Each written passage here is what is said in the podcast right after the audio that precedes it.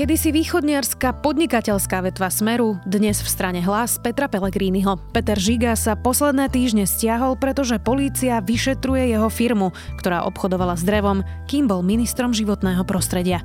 Je štvrtok, 4. februára, meniny má Veronika a bude dnes oblačno až zamračené, miestami dážď a oteplí sa. Najvyššia denná teplota od 8 do 13 stupňov. Vítajte pri Dobrom ráne. V dennom podcaste denníka Sme moje meno je Zuzana Kovačič-Hanzelová. Už nemusíte hľadať dokonalé darčeky na Valentína. Strieborné a zlaté šperky či ikonické kúsky Pandora a Thomas Sabo vyberiete na Sofia SK. Teraz s výhodnými valentínskymi zľavami. Neváhajte a nakupujte v e-shope Sofia SK.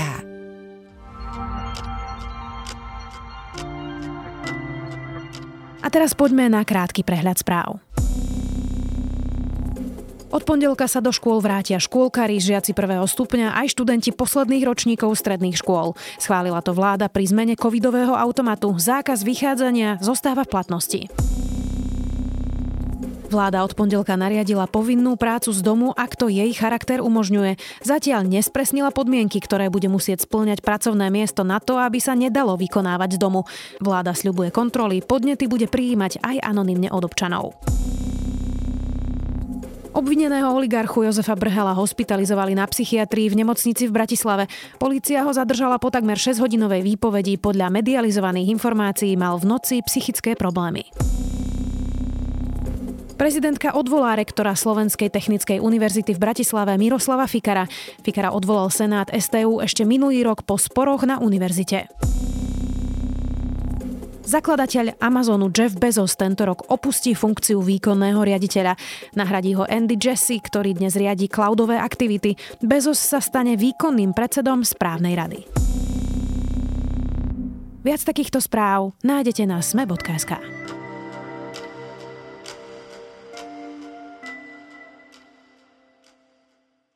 stredu ráno NAKA opäť zasahovala. Tentokrát vo firme vysokého politika a bývalého ministra Petra Žigu. Jeho firma Taper je najväčším obchodníkom s drevom na trhu.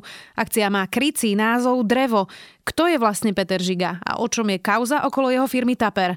Spýtam sa Zuzany Petkovej, riaditeľky nadácie Zastavme korupciu, ktorá na Žigovú kauzu upozornila ešte v roku 2017 ako novinárka v týždenníku Trend. Národná kriminálna agentúra vykonáva na celom území Slovenska zaisťovacú akciu s krycím názvom Drevo. Viac informácií v súčasnosti nie je možné poskytnúť. Absolútne najvplyvnejším človekom v novej strane hlas e, sociálnej demokracie je Peter Žiga. Bez neho sa Peter Pellegrini nevie pohnúť. Tak ja chápem, že vždy, keď mňa stretnete, utekáte za mnou, ale v tomto prípade je jeho človekom, lebo Pellegrini je Žigov človek, Žiga nie je Pellegriniho človek, utekajte za Pellegrini a som zvedavý, či dnes urobí k tomu tlačovú konferenciu. Poprvé platí prezumcia neviny. Z informácií, ktoré máme, e, pán Žiga ako verejný funkcionár vo firme nemôže spôsobiť v manažmente ani vo výkone. Je tam len spoločníkom a táto firma má má vlastný manažment, takže nemám... Zuzi, tak začneme úplne po poriadku. E, ty si spolu s Kseniou Makarovou pracovala v 2017 v Trende a o firme Taper Petra Žigu ste písali. O čom ste vtedy písali? My sme písali v zásade o tom, eh, že eh, firma Taper sa ocidla v podivnom reťazci firiem, ktoré obchodovali s drevom a daniari, ale aj polícia mali podozrenie, že ten reťazec slúžil hlavne na podvody z DPH. Malo ísť o fiktívne obchody s drevom, ktoré robili niektoré z týchto firiem za účelom, aby získali od štátu tzv. vrátku, čo je nadmerný odpočet DPH. E, Takže policia a aj daniari preverovali tieto firmy pre možné podozrenia z daňových podvodov. Bežný človek si to má predstaviť podobne, ako to robil Ladislav Bašternák? Bežný človek si to má predstaviť podobne, ako to robil Ladislav Bašternák, ale môžeme to sa pokúsiť opísať presne na tej komodite, ktorou je, že drevo. Bežné drevo vlastne niekto vyťaží, nejaká firma vyťaží v lese, potom to postupí e, obchodníkovi s drevom, ktorý to odpredá buď v rámci Slovenska, alebo aj e, napríklad do Českej republiky, čo bol aj tento prípad.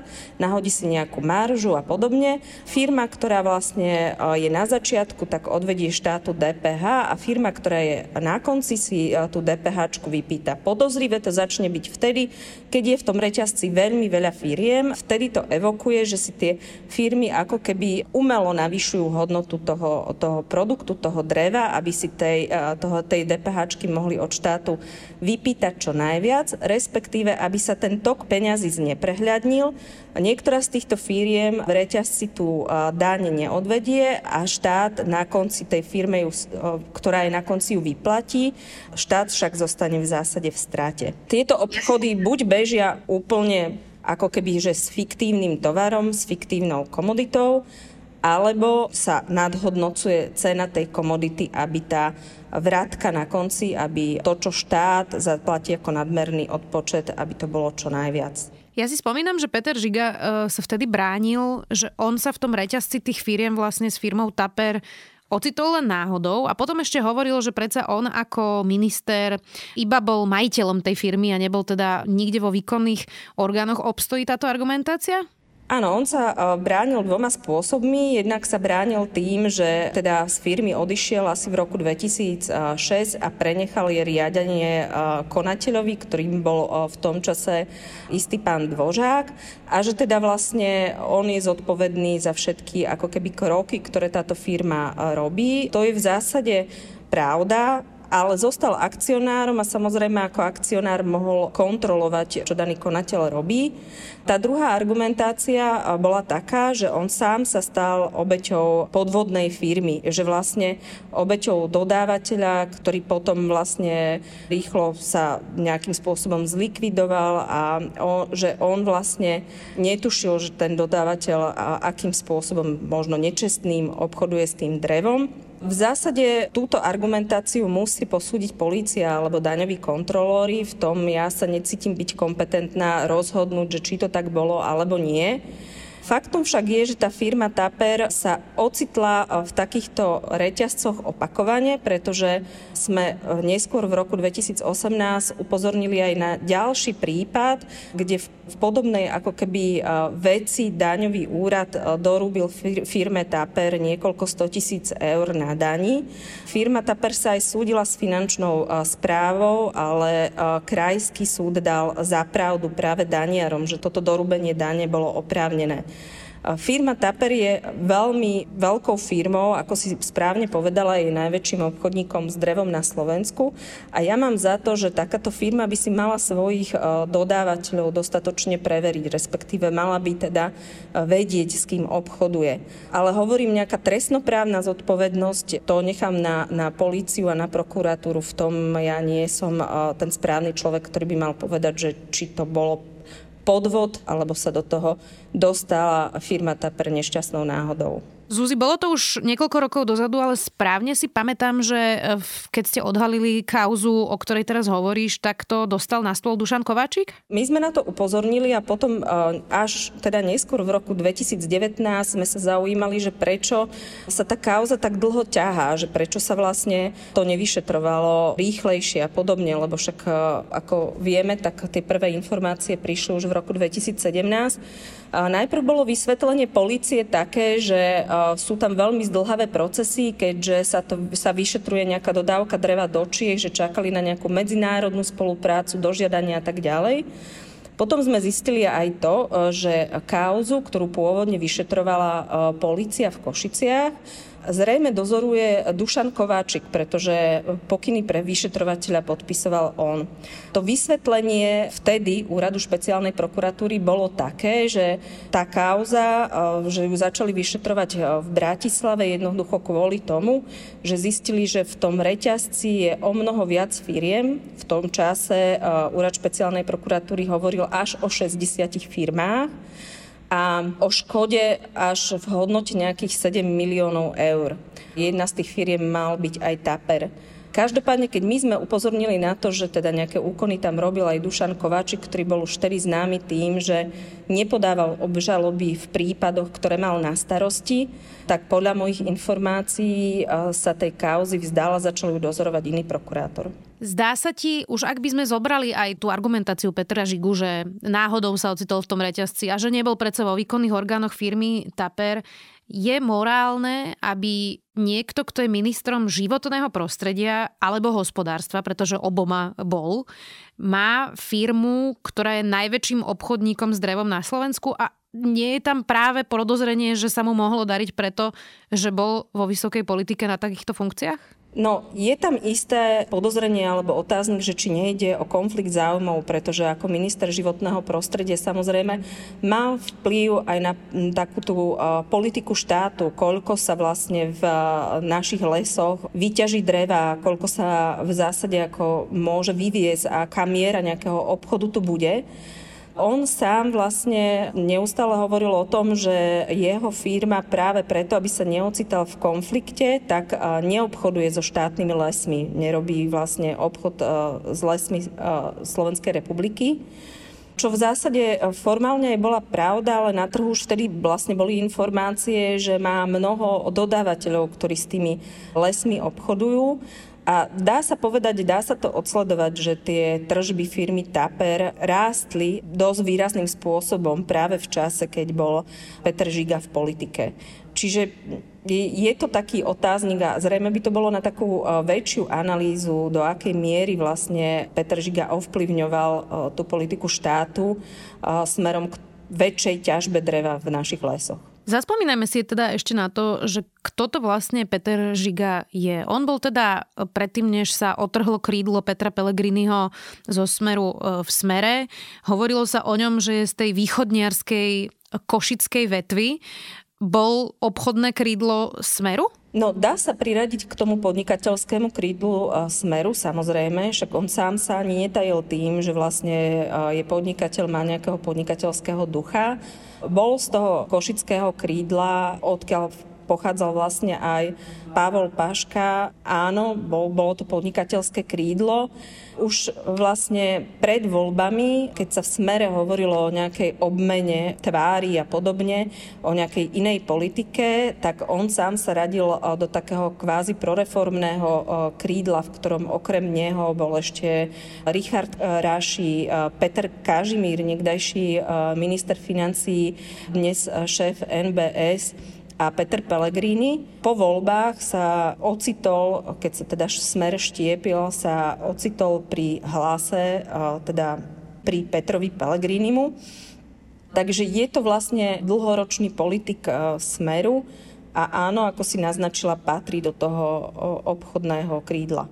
To, čo vidíme vlastne v posledných mesiacoch pri zásahoch NAKY a pri rôznych zatýkaniach, sú rôzne postavy, ktoré spája hlavne teda jedna vec, okrem teda e, nejakých podozrení z korupcie samozrejme, a to je strana Smer? Môžeme to takto povedať? No určite to môžeme povedať, že je to strana Smer, ktorá spája tieto prípady a zároveň je to aj to dlhoročné pôsobenie vládnej strany Smer na čele štátu tých 12 rokov, kedy vlastne formovali jednak, jednak politiku, jednak formovali možno, že políciu, činnosť polície, činnosť prokuratúry. Napríklad pri tomto prípade my sme už v tom roku 2017 upozorňovali na to, že síce daňová kontrola si urobila svoju prácu dobre, to znamená, že upozornila ako keby na tie nezrovnalosti v účtovníctve firmy Taper, ale v okamihu, keď to vlastne dala na políciu, ako oznámila polícii, že tam teda vidí nejaké možné podvody s DPH, tak vtedy sa to na tej polícii zaseklo a naozaj sa diali čudné veci, že sa to prehadzovalo teda z, tej, z tých Košic do Bratislavy, že tam boli veľmi dlhé lehoty medzi tým, keď sa robili jedno, jednotlivé úkony policajné a e, v zásade tie vysvetlenia policie boli nejaké, ja do spisu nevidím, ale každopádne to trvalo veľmi dlho. Takže keď aj možno niekto hovorí, že sú to dnes nejaké ako keby politicky motivované akcie policie a náky, ja si myslím, že, že tá policia len dobieha akoby staré resty.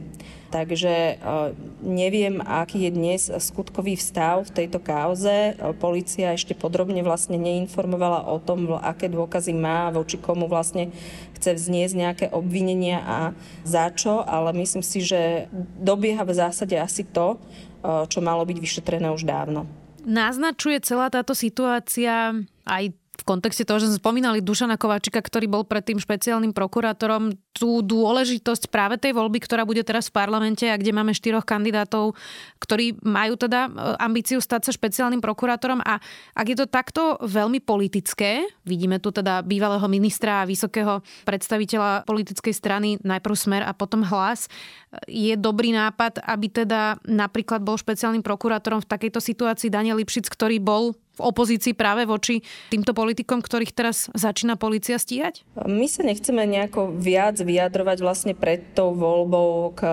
nejakým jednotlivým kandidátom, lebo nechceme vlastne e, prispieť k politizácii tej voľby a nechceme niektorému z týchto kandidátov škodiť. E, my sme už popísali, že pri e, viacerých kandidátov vidíme nejaké pozitíva, ale aj rizika.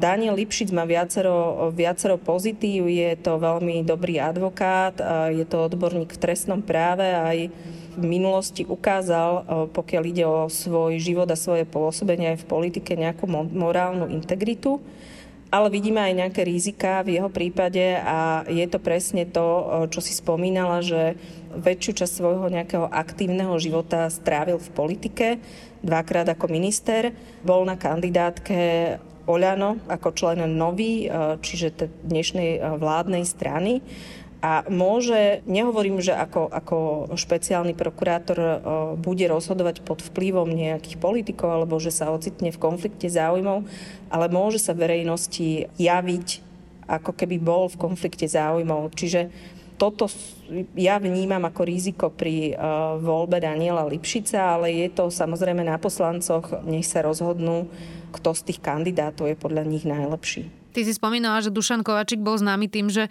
nepodával obžaloby, on mal teda to neslavné číslo 61 k nule. Vieme teda skonštatovať už teraz podľa tých štyroch kandidátov, že každý z nich bude výrazne lepší špeciálny prokurátor, ak by sa ním stal ako Dušan Kovačik? No ja si myslím, že nepochybne áno. Pri tých troch prokurátoroch už vieme aj z toho, aké prípady vlastne zastupovali na súde pri obžalobe, že sa neboja ich ísť aj do kontroverzných vecí, aj do možno politicky citlivých vecí. Vieme napríklad z prehľadu, ktorý robila Transparency International, že teda majú pred súdom 90 až 100% úspešnosť úspešnosť pri podávaní obžalob.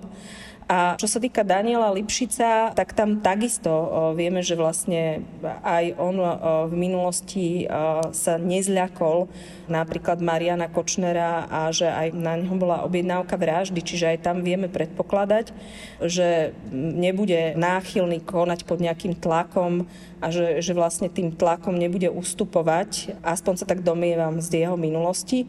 Takže e, ktokoľvek z týchto štyroch sa stane vlastne špeciálnym prokurátorom, myslím si, že to bude lepšie a úspešnejšie obdobie pre Slovensko, ako keď ním bol Dušan Kováčik. Úplne záverečná otázka, Zuzi. Teraz sa rozprávame o Petrovi Žigovi, Jozef Brhel, Dušan Kováčik, Tibor Gašpar, Norbert Boder, naozaj zvučné mená, ktoré doteraz mali akúsi pomyselnú ochranu. Znamená táto situácia že každý si už nemôže byť istý tým, že keď robil v minulosti nekalé biznisy, že už, je to, že už je za tým a že už je v suchu? Určite áno. A túto situáciu tu už máme niekoľko mesiacov, aj keď samozrejme nevieme zatiaľ povedať, že v týchto kauzách, v týchto prípadoch, ktoré spomína, že koľko z nich vlastne aj skončí právoplatným odsúdením tých ľudí, ktorí sú dnes ešte len v pozícii nejakých obvinených ale minimálne vlastne je to tak, že dnes vlastne pravdepodobne už nikto na, na NAKE alebo na prokuratúre nedrží ochranu ruku nad žiadnou skupinou eh, osôb eh, v tomto štáte, čo si myslím, že je pozitívna správa. Hovorí Zuzana Petková, riaditeľka nadácie Zastavme korupciu. Vďaka. Veríme v hlase sociálna demokracia, veríme v zákonnosť postupov policie, prokuratúry, súdov. Veríme.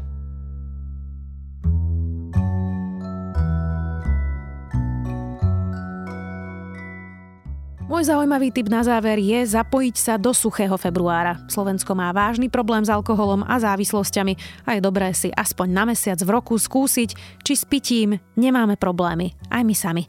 Spotreba alkoholu počas pandémie v mnohých domácnostiach stúpla, preto dnes pre vás odporúčam suchý február.